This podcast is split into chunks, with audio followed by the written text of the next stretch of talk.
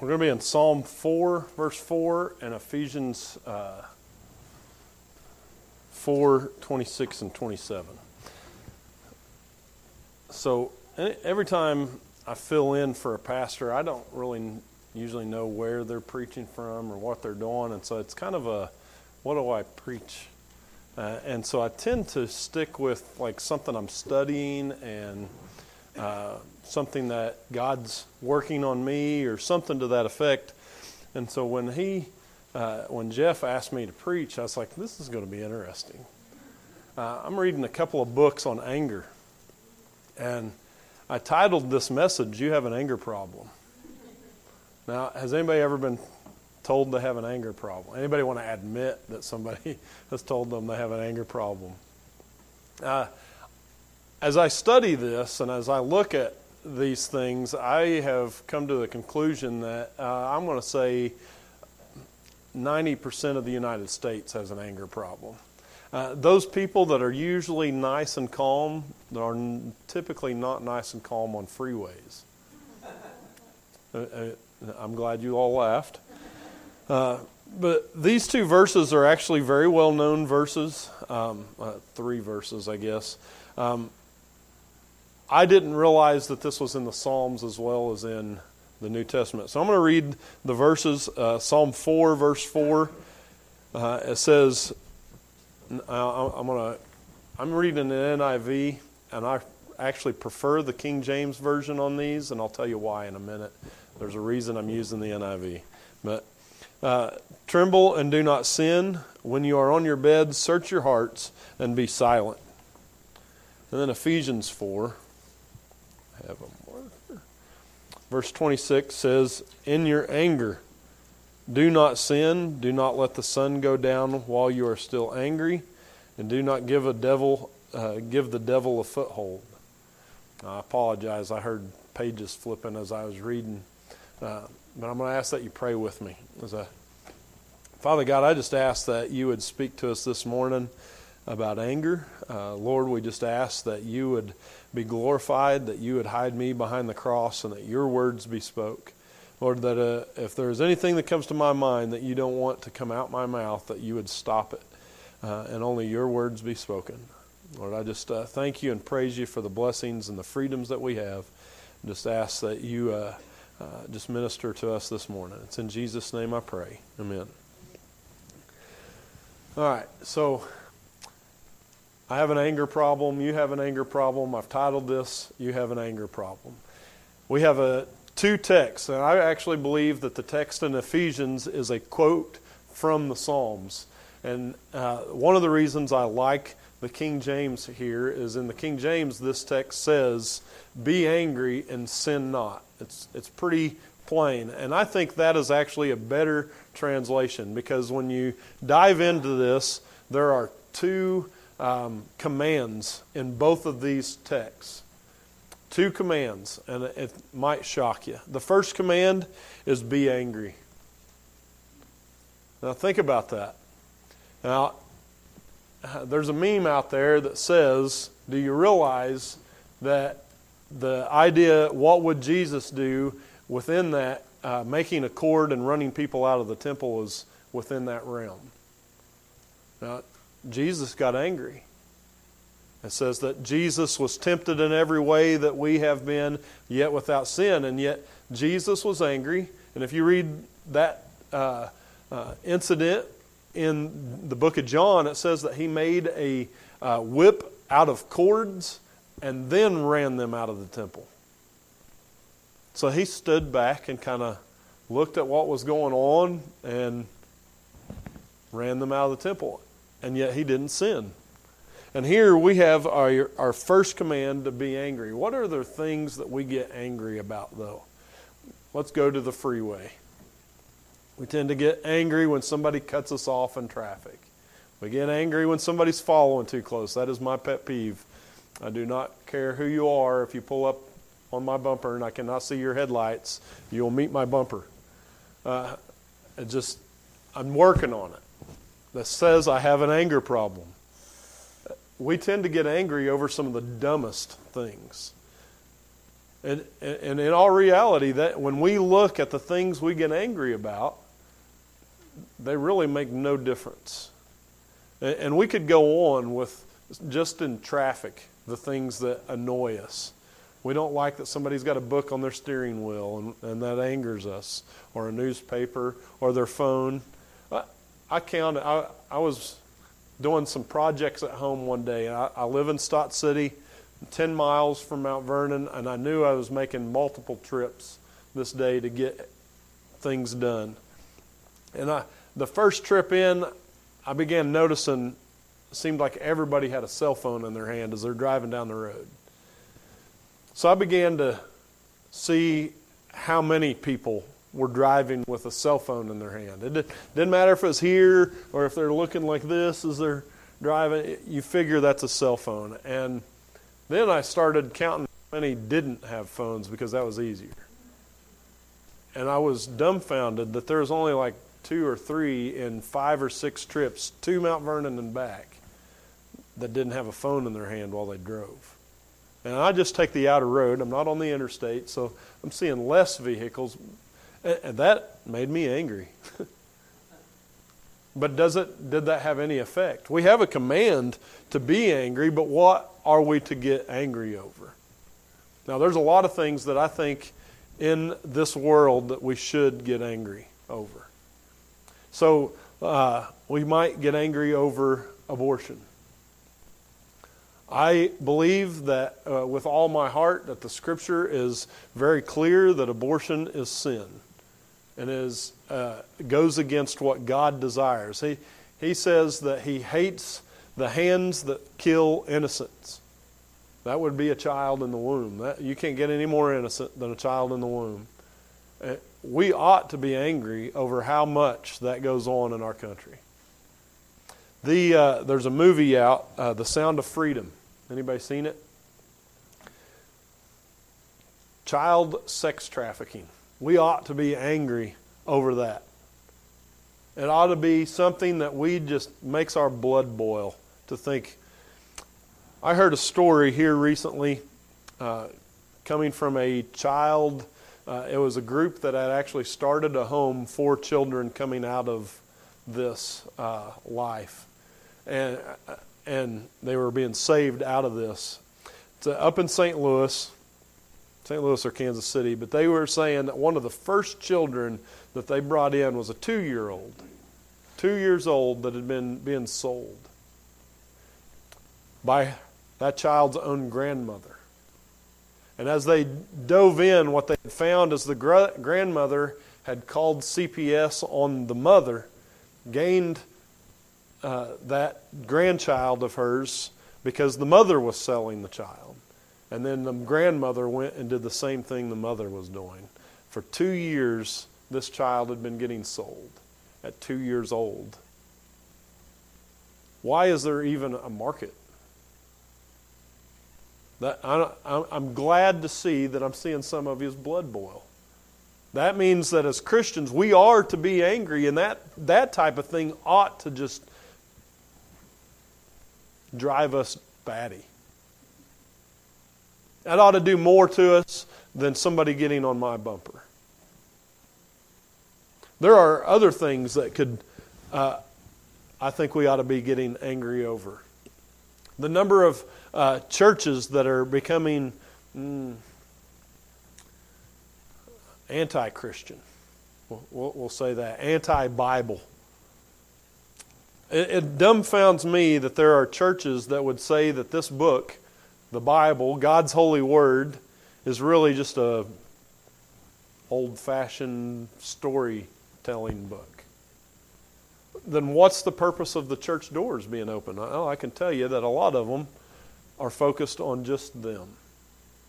It's make yourself better. And that ought to, as Christians, anger us. But what does that mean for us to get angry? What, why would God give us a command to be angry?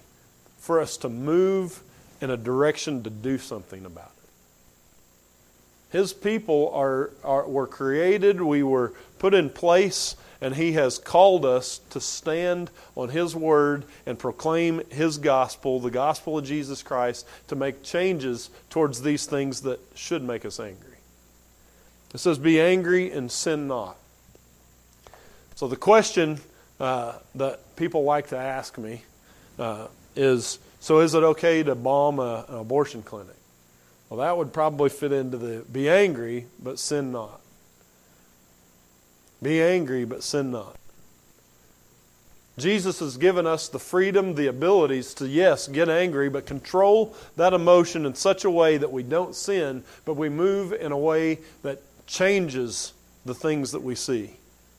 We stand against the things that make us angry. We voice out that it is wrong, and we do the things like the man in uh, uh, Sound of Freedom, where he changed his whole route of what he was doing so that he saved children and not put away pedophiles.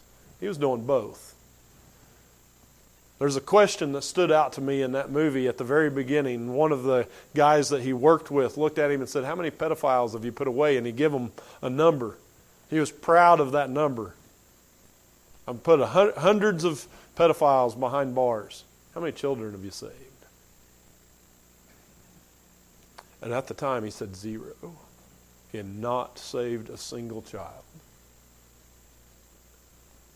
The anger that boiled up inside of him after that question changed one thing that he did, and he began to go beyond arresting the pedophile and saving children.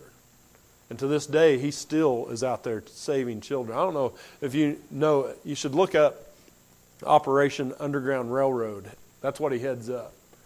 And, and those guys are all over the world infiltrating the deepest, darkest people to save children. We have people that are willing to stand in front or around abortion clinics to proclaim the gospel of Jesus Christ to those that are going in to kill their babies. And the question then comes if I get angry over something, what am I doing? What are you doing without sinning to still change the outcome? The second uh, command is to not sin. That's a hard one. It's easy to get angry. We, we can sit in our homes and just think about things and make ourselves angry. And we can begin to boil just sitting thinking about things. But that, don't sin. Be angry, but don't sin. Ouch. I think that has a broader uh, teaching than just getting angry and not sinning. But that our whole life as Christians is watched by non-Christians and they're going to they're trying to find something. Oh, you think you're so righteous because you're helping uh, children, but you do this over here.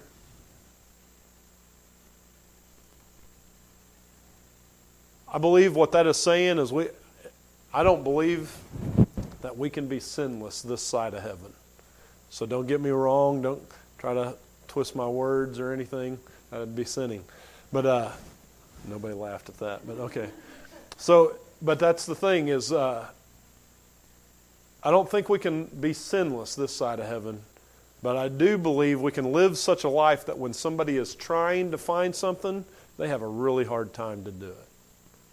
And that's the way I believe every Christian ought to live. And I think that's what Jesus is, and Paul, uh, Jesus is teaching through Paul that we are to be angry, but we are to live a life that those that are trying, that they are watching us every second of the day, every uh, hour of the day to try and trip us up, they want to be that stumbling block in our life, make it hard for them. Live a life that says, Jesus is who I'm focused on, and that's where I'm going to stay. The last little thing that I've got in verse 27 of Ephesians 4, it says, And do not give the devil a foothold. Do not give the devil a foothold. And that, this is a picture of somebody knocking at a door. Like, I kind of picture these salesmen of old that used to go door to door, knock on the door, and you open the door to see who it was, and they stick their foot in the door. And now you got to listen to them because you can't walk off or they've got the whole house. You got to either sit there and hold that door against their foot, trying to close it, but they're going to try to sell you something the whole time. This is what he's saying is don't give Satan a foothold. Now, uh, I think it's well, just last week at, at church I attend, I, I'm an associate pastor at Summit. I preached that we and said, don't give Satan too much credit. This says, don't give Satan a foothold. But I tend to believe that, well, I know that Satan can't be everywhere. Unlike God, God can be everywhere. He knows my thoughts. He, he knows everything about me. He knows the deepest, darkest secrets that sometimes I don't even know. But Satan don't. Until it's verbalized, he doesn't know anything about me. Until he sees something, he doesn't know anything. And Satan cannot do anything without permission from God first. We see that in Job. I believe that when you look at the book of Job, one of the things that every Christian ought to get out of that is Satan's not going to touch you until God says it's okay. And that to me means that Satan is just a, a tool in the hand of the master just another tool. And yet, we so often give Satan a lot of credit and talk about how powerful he is and how scary he is and, all of this. And in all reality, as Christians, he's nothing for us to fear. But I tend to think that more often than not, most Christians aren't even attacked by Satan. I think we're attacked by some lower demon Satan can't be everywhere, and he wants to attack the ones that are making a difference. He's, he's going to attack the ones that are making a worldwide difference. But that doesn't mean it can't be me or you, anybody in this church. See, a lot of times we look at the outside of a church building because this is just a building. You all are the church. And we determine that this is a small church it is crazy that y'all did over a hundred shoe boxes. That's awesome. That's a worldwide change in the life of a child. But what happens when we take our focus off of Jesus? Because really, what this is, what's happening is when we get angry and we do sin, or when we make it easy for those that are always watching us to find sin, that's when we give Satan a, a foothold. And, and all he needs is a little bit of his foot in the door. And then he can squeeze whatever he wants through the door.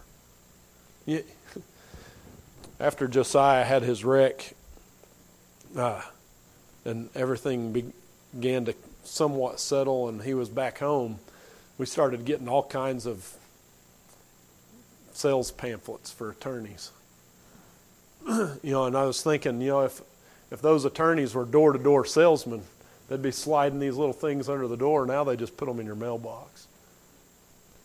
And it just dumbfounded me the number of them that we got and the money that they spent on them. We got one that was an actual like uh, video. You'd hit, get on there and you hit a play button and watch him sell himself as an attorney.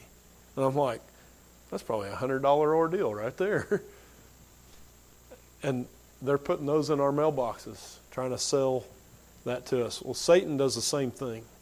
He, he sits back and he waits till we do something and he sticks his foot in the door and starts slipping things through. Because the only way he can get us to falter is by whispering something in our ear. He, he can't force us to do anything. He can't, but he knows that a little whisper in the ear can go a long way. And he may tell uh, this minion, go, go tell them this. Go whisper this. Sooner or later, that anger boils. Remember, we just got to sit there. Just got to sit at home and we get angry. And a lot of times, I'm going to say 90% of the time, we do what is wrong with the anger. See, the reason I say that we all have an anger problem, or I believe 90% of our country has an anger problem, is because anger can go two different ways. It can be like mine a lot of times where I let things get to me over time and then I boil up and explode. And then I hurt people's feelings and, and things like that because I don't pay attention to what's coming out my mouth.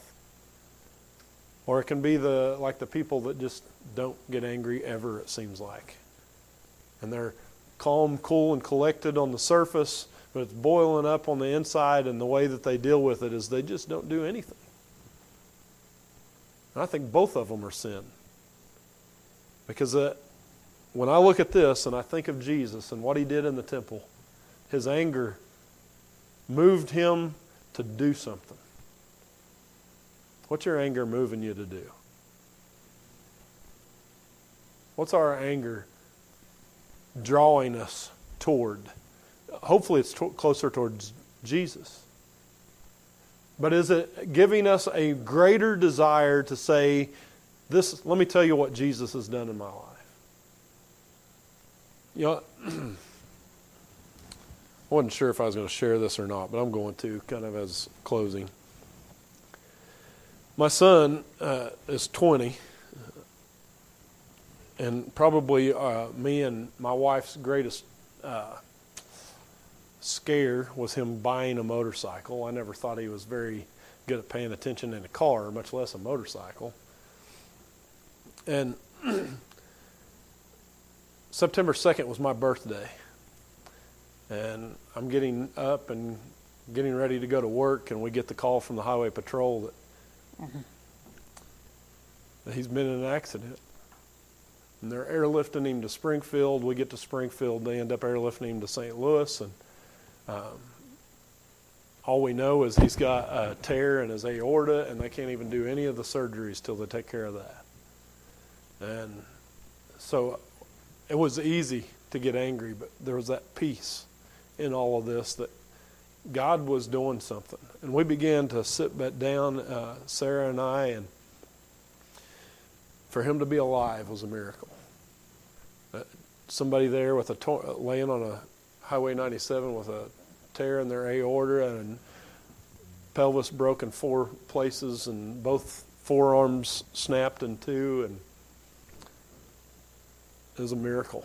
He was alive. He was awake. He was able to talk through the whole thing. To me, that was a miracle.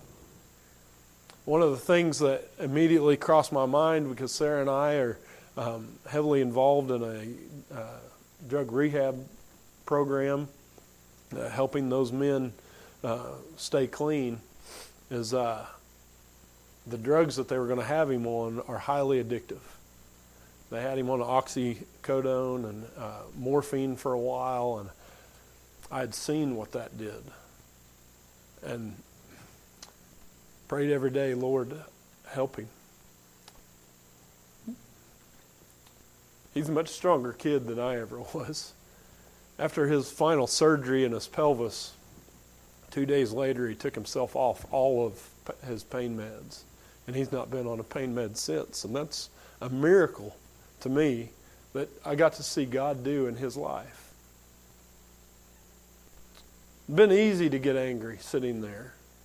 But what would have done me any good? I would have missed the miracles that God was doing in my son's life. I'd have missed the work that God was doing around me at that time. And I truly believe that today, so many Christians are missing the work that God is doing around them because the anger's blinded them. And instead of doing something proactive, something to glorify God, they're missing it.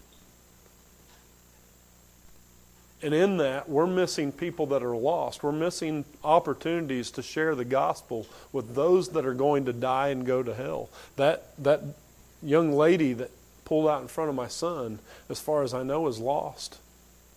But I pray that one day this will open up an opportunity that we get to share the gospel with her. But what I do know is this has opened up the opportunity to share the gospel with multiple other people. And had I been so angry, I'd have been blinded to those opportunities. And we are blinded every day when we take anger the wrong way and do the wrong things with it, and we miss those opportunities.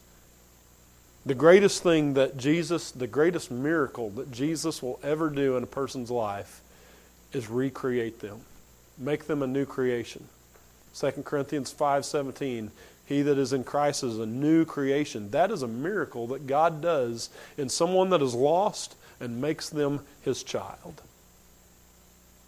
And it's all because Jesus died upon a cross, was buried, and rose again that that's even possible. Jesus freely, it just dumbfounds me all that went into my salvation because Jesus spoke everything into existence thousands upon thousands of years ago. I don't believe in the millions upon millions, but thousands upon thousands. Spoke everything into existence, including the tree he would hang on, including the hill that he would die on, including the people that would put him there, that would physically place him there. And when it came time, he freely came into this, uh, this world and became the lowest person that could walk the earth. Born in a manger where animals are fed and cared for.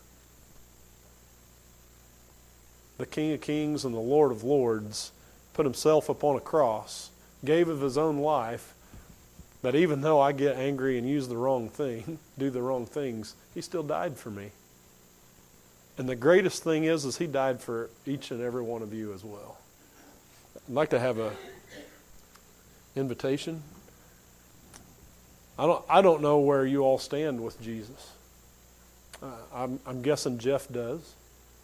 But I don't. So I'm going to say if you've never put your faith and trust in Jesus, the Bible says today is the day of salvation. We're not promised another minute, another second. And if you've ever had an incident like my son on a motorcycle, or as I heard earlier, a tree falling on a camper, you know you're not promised another second. So if you don't know Jesus, he, he says, make that first movement and come to him this morning if you would.